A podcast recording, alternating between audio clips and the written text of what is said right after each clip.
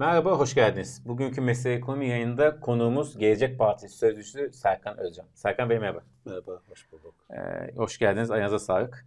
Biz bunu geçen hafta sözleşmiştik bu yayın için. Ee, sırf ekonomi konuşuruz demiş diye düşündük tabii ki normal olarak daha çok siyasi ekonomi. Ama maalesef dün gece saat, akşam saatleri, akşamüstü saatlerinde Taksim'de patlama oldu biliyorsunuz. Terör saldırısı oldu şu an itibariyle açıklanan o. Altı vatandaşımız şehit oldu, öldü. Ee, 80 üstünde de yararımız var maalesef. Önce kısaca orada başlayalım. Parti sözcüğünüz de var, siyasi kimliğiniz de var. Ee, ne diyorsunuz bu saldırıya hem zamanlaması hem de e, genel olarak siyasi konjonktür etkisi bakımından? Valla hem yani gerek hangi gerekçeyle yapılmış olursa olsun e, insan hayatına kasteden ki ben listeye bakınca şey yaptım. Ben 1977 doğumluyum. Çok genç. Hepsi çok genç yani. Hepsi çok, Çocuk çok da genç. var. Çocuk var yani. E, bütün kalbimle en içten duygularımla lanetliyorum tabii. Bu bir terör hadisesi. E, bir de sivillerin hedef alındığı İstanbul'da en son Reyna'da olmuştu. 5-6 sene oldu yani. Şimdi onun üzerine yeniden bu günleri hatırlamak çok kötü oldu. Gerçekten hepimiz için. Çok çok üzgünüm. Hayatını kaybedenlere Allah'tan rahmet diliyorum. Yaralılara acil şifalar diliyorum. Ve dediğim gibi bütün e, en güçlü duygularla da lanetliyorum. Terörü ve terörden hala bir şeyler umanları, arkasındakileri. Siyasi konjonktürü bu tür meseleler etkiler.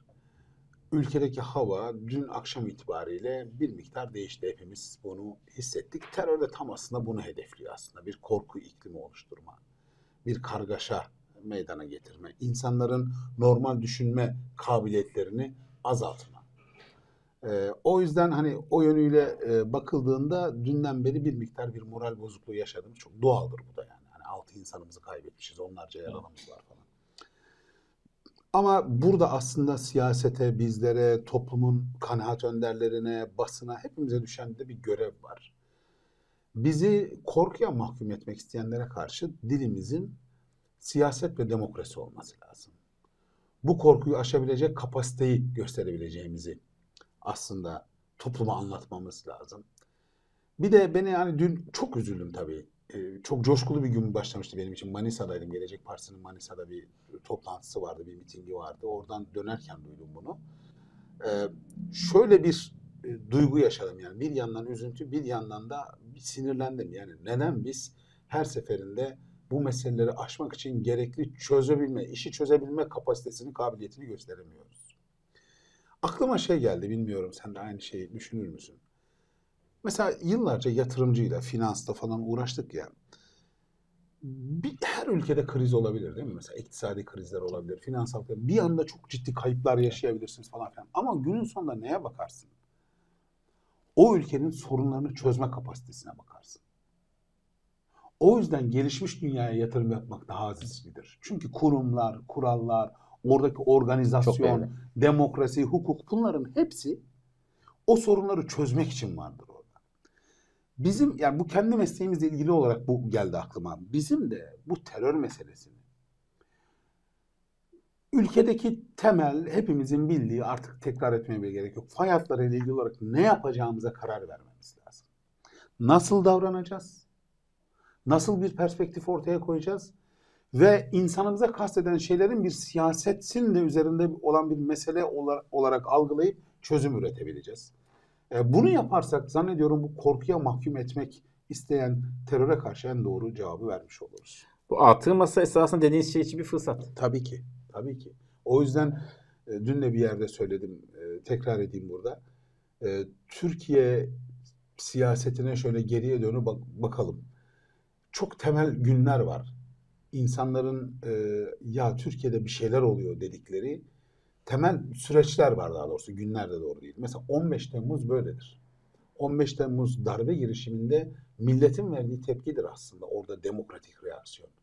Ve milletin verdiği tepkiye dayanamamıştır mesela darbe. Dönelim mesela 1980 sonrası yasaklı siyasetlerin, siyasetçilerin e, yeniden siyasete dönebilmesinin yolunu açan referandum. Önemli bir demokratik reaksiyondur ve toplum baskısıyla gerçekleşmiştir. AK Parti'ye kapatma davası açıldığında toplumdaki demokratların hep birlikte siyasi görüşlerinden, ideolojilerinden bağımsız olarak verdikleri tepki. Bu önemli bir demokratik süreçtir. Bak bunların hepsini hatırlıyoruz. Son İstanbul seçimi. Son İstanbul bravo. Son İstanbul seçimi. hem de AK Partililerin o kadar da değil deyip AK Partili seçmenin AK Parti'ye ayar verdiği bir demokratik reaksiyondur mesela.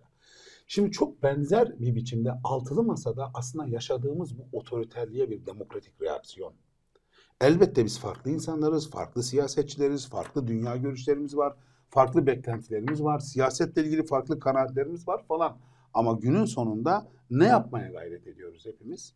Şu otoriter, bu Türkiye'yi karanlığa gömen, bir cenderenin içine sokan bu, bu, bu akıldan kurtulmaya gayret ediyoruz. Elbette farklı düşüneceğiz ama o farklılıkları bir kenara bırakacağız. Kesişim kümesinin üzerine odaklanacağız ve o kesişim kümesi, üzerinden de bir bina inşa edeceğiz. Altılı masa budur. Şu anda işte görüşmeler devam ediyor. Sekizinci toplantı yapıyoruz. Yani o, o binanın muradı ne? O inşa ettiğimiz, o kesişim kümesi üzerinden inşa ettiğimiz binanın muradı ne? Biz niye böyle bir bina inşa ediyoruz? Bir asgari demokratik perspektif oluşsun.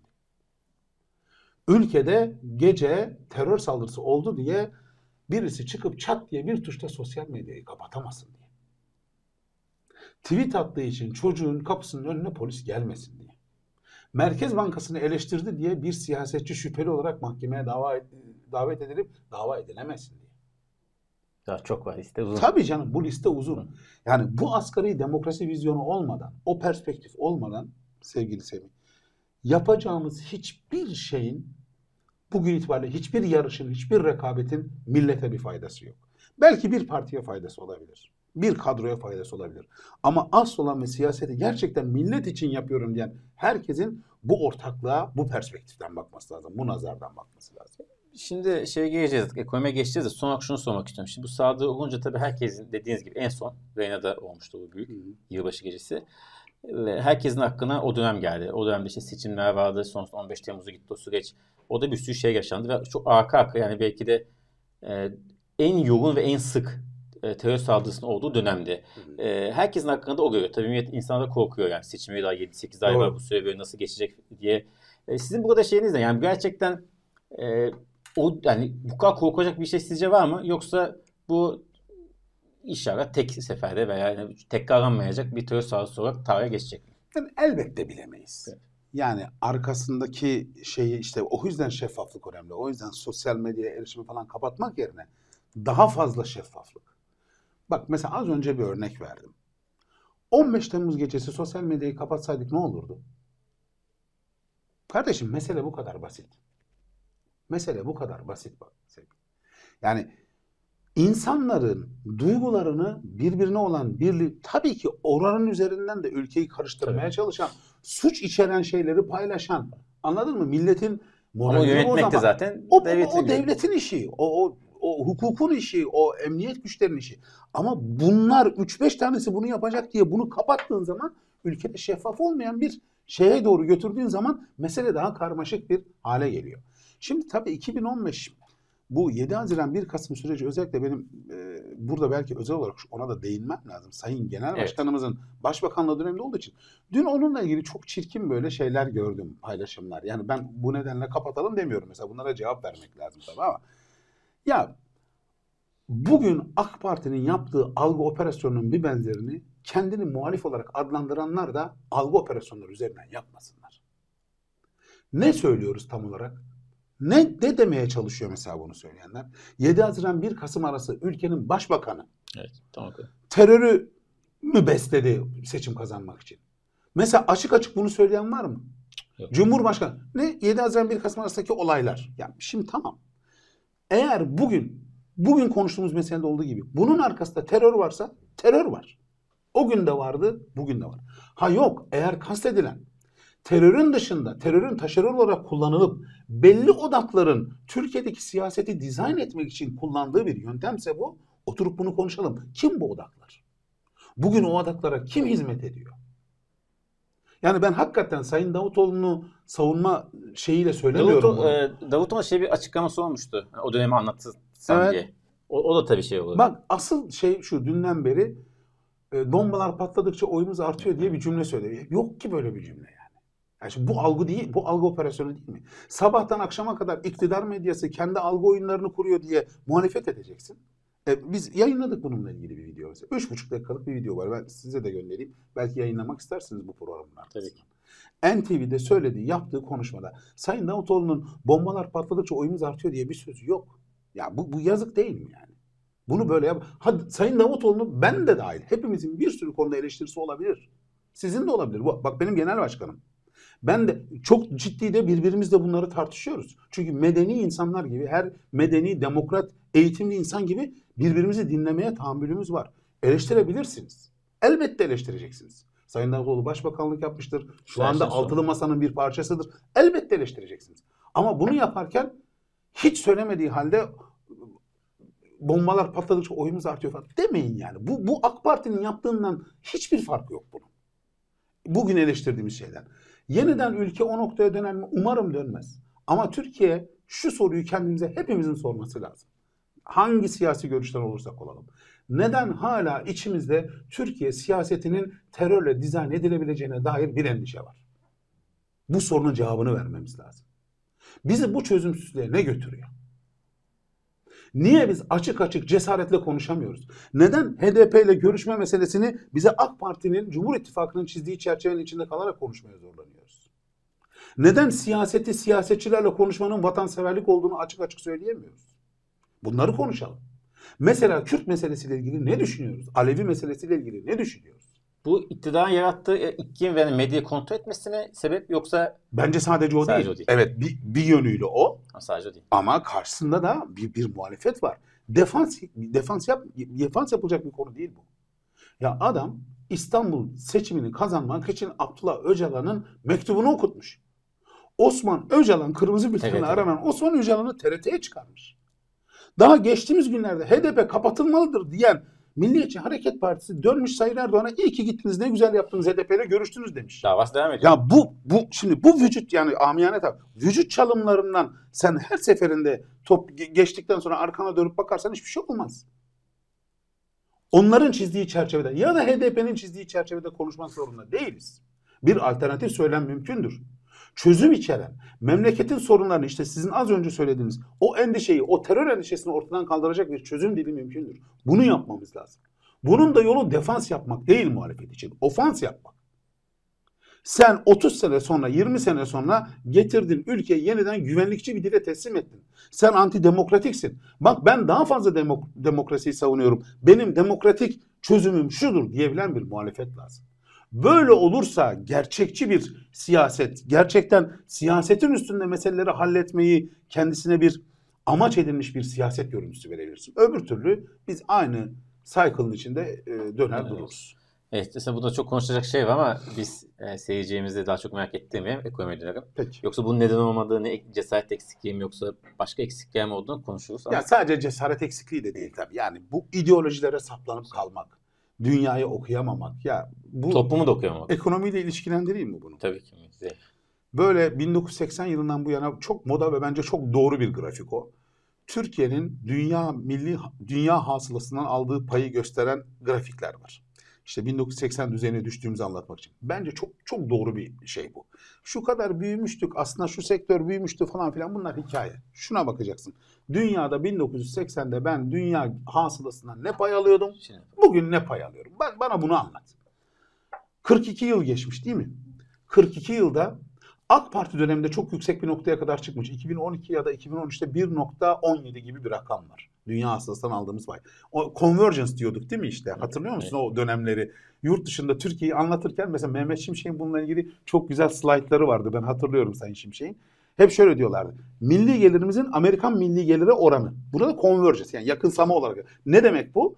Biz Amerika'dan daha hızlı bir biçimde büyüyen ve milli gelirde onlara daha fazla. Tabii ki çok daha düşük Tabii bir ki. hale ama Orası daha fazla göreceli olarak Evet. daha fazla yaklaşan. Bu çok iyi. Şimdi bugünün dünyasına dönüp bakalım. Bugün 2000 yılında konuştuğumuz gibi AK Parti'nin ilk kurulduğu yıllarda konuştuğumuz gibi 2012'de konuştuğumuz gibi Onunla geçtim. 80'lerde 90'larda konuştuğumuz gibi bir konuşma yapıp dünya ekonomisini yakalayabileceğimizi söyleyebilir miyiz? Dijital ekonomi gerçeğiyle ilgili mesela ne düşünüyoruz? Ne düşünüyoruz bir anda bir şirketin çıkıp 40 milyar 50 milyar dolar değere ulaşmasıyla ilgili? İşleri son derece kötü olan Twitter'ın 44 milyar dolara satılmasıyla ilgili ne düşünüyoruz? Mesela bizde 44 milyar dolara Ne? neler alınabilir? Görmemiz lazım. Kopup gidiyor dünya. Ve biz kendi sığ şeylerimiz içerisinde e, anlayışımız içerisinde parti taassubuyla, eski bir dille, soğuk savaş dili ve siyasetiyle falan bir yere gidemeyiz.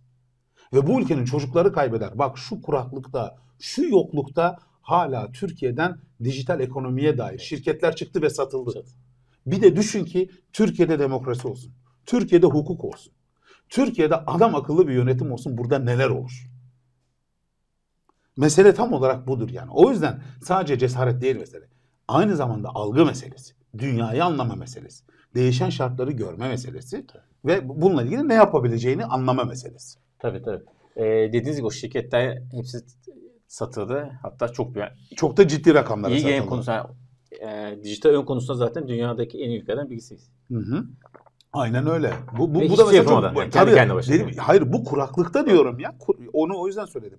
Bu kuraklıkta bu çıktı. Herkes bir an için Türkiye'nin asgari demokrasiye ya en azından anayasasının uygulanabildiği bir yere dönüştüğünü düşünsün. Burada neler çıkar? Parlak insanın hemen gitmediği. Parlak insanların kaçıp gitmediği. Aynen öyle. Bravo çok yaşa. 2012'deki gibi dünya şirketlerinin Türkiye'de headquarter açtıkları ve insanların Türkiye'de çalışmak istedikleri bir Türkiye'yi düşün bakalım. Orada neler çıkar bu dijital ekonomiye dair? Ben bu çip krizi nedeniyle çok yakından Tayvan, işte Çin, Amerika gerilimi falan, Tayvan üzerinden Amerikan Çin gerilimi, Avrupa'ya bunun yansımaları falan çok okumaya çalıştım. Ya okudukça insanın morali bozuluyor. O yolu almak için yıllara ihtiyacımız var. Doğru. Yazılım mühendislerini kaybediyorsun. Dünyada yazılımı en iyi yapabilecek eğitimi vermişsin bir sürü çocuk var ve bunların hepsi ya Avrupa'ya gittiler ya bugün Türkiye'de uzaktan Avrupa şirketleri için Evet. çalışıyorlar. Böyle mi çıkacağız bu işlerin içinden? Mesela ona nasıl döndüreceğiz ülkeyi? Bak belki ayrı bir teşvik paketi olması lazım. Bak, bak harikulade öneriler var bu konuyla ilgili. Biz Gelecek Partisi olarak bir gençlik programı açtık. Bilmiyorum görme fırsatınız oldu mu? Yani orada tek tek girişimin önünü nasıl açacağımızı, nasıl hibeler vereceğimizi ilk başlangıçta, sonra vergisiz dönemleri, üçüncü senenin sonunda faizsiz kredileri yeter ki buradan bu çıksın. Bak bir şey söyleyeceğim. Cari açık konuşuruz, enflasyon konuşuruz ama hikayemiz şu, şu olmak zorunda. Biz yeniden bu ülkeyi dünya ile rekamet edebilecek büyüme modeline nasıl getireceğiz? Aynı anda iç ve dış talebin büyümeye katkı verdiği bir yere nasıl dönüşecek burası? Ya bu fındık satarak olmuyor kardeşim. Pamuk satarak olmuyor. Gömlek satarak olmuyor. Başka bir şey lazım bize. Bak senin kamyonlarla, tırlarla, filolarla gönderdiğin elbiselerin karşılığını dijital oyun sektöründeki bir şirket 10 katını tek seferde yaptı. Bunu okuyamazsan, bunu göremezsen bu işi değiştiremezsin. Ve koparsın. Koptuk, koptuk zaten. Maalesef. Koptuk. Tekrar, Maalesef. Tekrar şey yapmamız lazım. Bağlamamız lazım yerden. Maalesef. Peki e, biraz da bizim kendi basit sorunlarımıza gelelim. Daha Türkiye'nin çözemediği maalesef çok basit sorunlar var. Biraz ondan bahsedelim. Biz çok da vaktimiz yok. O yüzden Evet. ben en çok en e, son dönemde konuşulan bu Merkez Bank iş dünyası esasında iktidar arasında diye. Merkez Bankası değil sonuçta Türkiye'de aktif bir şey bir şey yok yani. İktidar diyebiliriz onu. İktidar iş dünyası arasındaki e, bazı gerilimlerden bahsetmek istiyorum. İşte kredi piyasasındaki sorun, işte Merkez Bankası'nın üzerinden işte banka Merkez Bankası ucuz fonlaması gibi sorunlar yüzünden sık sık banka genel müdürü de dahil olmak üzere e, başta Merkez Bankası ve ekonomi yönetimi hatta iktidara bir e, ne diyeyim tartışma veya hiç görmediğimiz Doğru. pek genelde hiç konuşamazlar çünkü konuşmazlar tercih etmezler. E, ilk defa bu kadar açık eleştiri yapıldığını gördük. Bunun sebebi ne? Yani işlerin çok ciddi tıkanması mı yoksa hani siyasi konjonktürün acaba değişiyor gibi hani biraz insanda rahatlaması mı? Neye bağlıyorsunuz? Ekonomik modelin uygulanan yani sözde ekonomik modelin o bir model falan değil de bu. Neye sebep olabileceğine dair yani bunu en iyi bilenlerden birisin değil mi yani? Siyasetçilerle konuştum burada. Sana bir tane aklı başında inandığın, güvendiğin, eğitimini bildiğin insan ya bu model işe yarayabilir dedi mi? Evet. İyi bir iktisatçı söyledi mi bunu? Bir akademisyen, bir kanaat önderi. Hiç kimseden değil mi? 3-5 tane sırf koltuk derdine aman bir şey söylemeyeyim. Ben de bu iktidarın son günlerinde yolumu bulayım diyenden başka. Bu modeli savunan oldu mu? Olmadı. İş dünyası uzunca süre maalesef çok üzülerek söylüyorum. Bu konuya duyarsız kaldı. Ve biz birebir yaptığımız görüşmelerde O duyarsızlığın sebebi meselenin bu noktaya gideceğini bilmemek değildi hocam. Biliyorlardı. Ama korku nedeniyle uygulanan baskı açık ve kapalı. Yani telefonla bankalara işlem yaptırtan bir dev- devlet bir Tabii. akıl var şu anda. iktidar aklı var. Keşke daha önce konuşabilselerdi, seslerini yükseltebilirdi. Şimdi çok güzel söyledin aslında. İşler tıkandı. Türk lirası 18-60 lirayla tarihin nominal olarak en değersiz yerlerine görünüyor ama reel olarak Türk lirası şu anda güçlü. Neden? Çünkü ülkede fahiş bir enflasyon var. Yani kurdaki artış 12 ayda atıyorum %80-90, 12 aylık üretici fiyatları enflasyonu %157. Krediyi ucuz ucuz, ucuz ucuz verdiğin bir mekanizma kurmuştun. Baktın kuru tutamıyorsun. KKM gibi büyük var. Bunu da 85 milyonun sırtına yıktın. Daha fazla bunu kaldıramıyorsun. Siyaseten açıklayamıyorsun. Kredileri kestin. Yaptıkları şey bu. Son 2-3 ayda hükümetin bir KKM'yi devam ettiriyor. iki arka kapıdan döviz satmaya devam ediyor. Yani KKM'de topladığı dövizi satıyor. İhracattan zorla Evet, aldığı evet. kırklık parayı e, satıyor. E, bizim Exim'den gelen işte ihracat nedeniyle gelen ayrıca bir Onu. şey girişimiz var. Onları satıyor. Ona rağmen tutamıyor. E, döndüler baktılar olmuyor. Krediyi kestiler. O da ekonomi zayıflattı. E, kredi kesildiği anda iş dünyası dedi ki bir dakika. Zaten her şeyle yanlış da bu şey. Bir güzel tarafı vardı tırnak içinde tabii bu güzel kelimesi. O da kredi alabiliyorduk Ucuz ucuz parayla. Şimdi bunu da alamıyoruz. Oradan bağırmaya başladı tabii doğal olarak. Bir de buradan ben daha önce sosyal medyada çok açık bir muhalefette siyaset yapan birisi olarak çok açık söylemiştim. Herkes imzalı evrak istesin devlet bir şey ondan istediği zaman şu andaki iktidar. Çünkü alenen kanuna, yasaya aykırı iş yapıyorlar.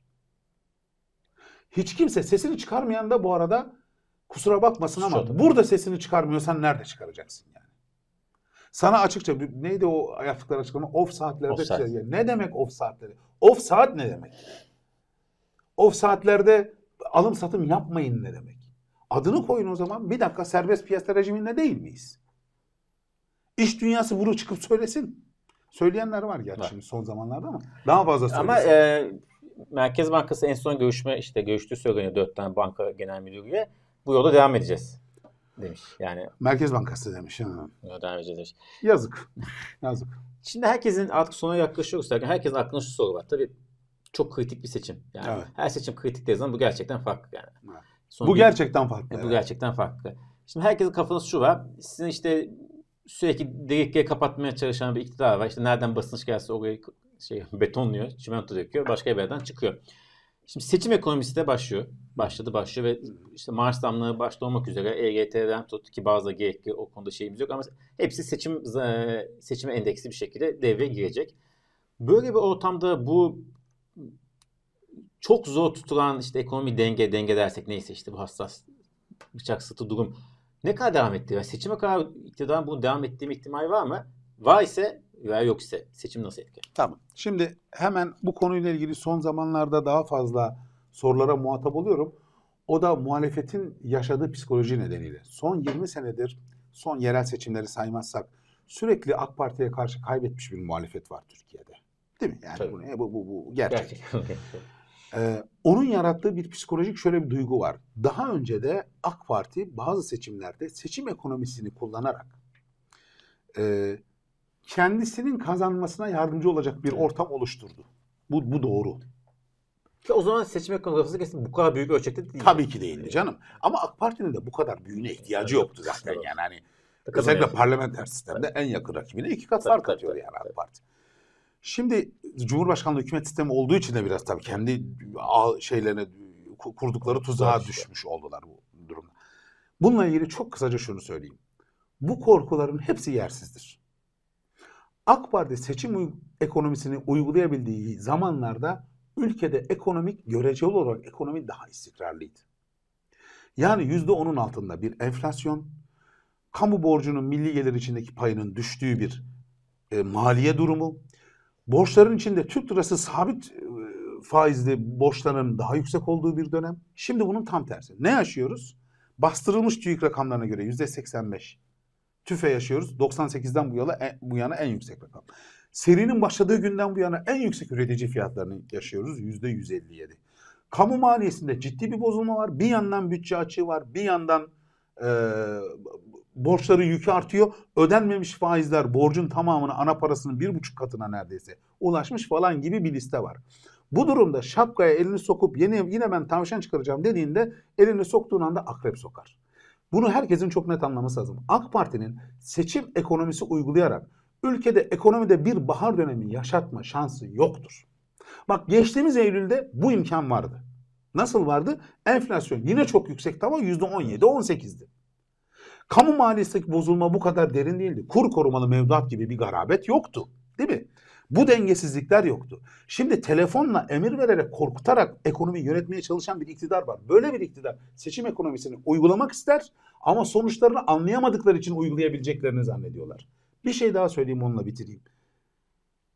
Ekonomik göstergelerin bozulduğu ülkelerde popülist politikalar asgari ücrette, işte efendim Emekli söyleyeyim emekli maaşlarında, EYT bunların hepsinin sonuçları insana 3 ay dahi vermez. 15 gün içinde markete gittiğinde fiyatlarda hissedersin. Çünkü artık burada yüksek ve kronik bir enflasyon dönemine girdik biz. %85 enflasyonda ben asgari ücrete seçim için daha fazla para vereceğim dediğinde onun sonuçlarını 15 gün içinde görürsün marketlerde. Peki o zaman son cümle. Umutlu musunuz? Seçim Çok umutluyum. Çok umutluyum. Ben aklın hakim geleceğini düşünüyorum. Bu farklılıklarımızı bir kenara koyma meselesinde çok tecrübeli liderler var altılı masada. Bunlar yeni siyasetçi değil bunlar. Başbakanlık yapmış, başbakan yardımcılığı yapmış, bakanlık yapmış, genel müdürlük bu, bu, bu insanlar, belediye başkanlığı yapmış bu insanların hepsi aklı başında insanlar. Türkiye'deki bu cendereden, karanlıktan çıkmak için hepsi sorumluluk almak zorunda olduklarını biliyorlar. Türkiye'nin tek yolu bu perspektifi ortaya koyan bir siyasettir. Bunu yaptık yaptık. Yapmadık millet sadece iktidara değil muhalefete de çok ağır bir e, hesap sorar. Evet, evet kesinlikle. Çok teşekkür ederiz Serkan Ben Bey. teşekkür ederim. Çok sağ olun Güzel bir sohbet oldu. Sağ olun. Estağfurullah. zaman. bakın. Sağ olun.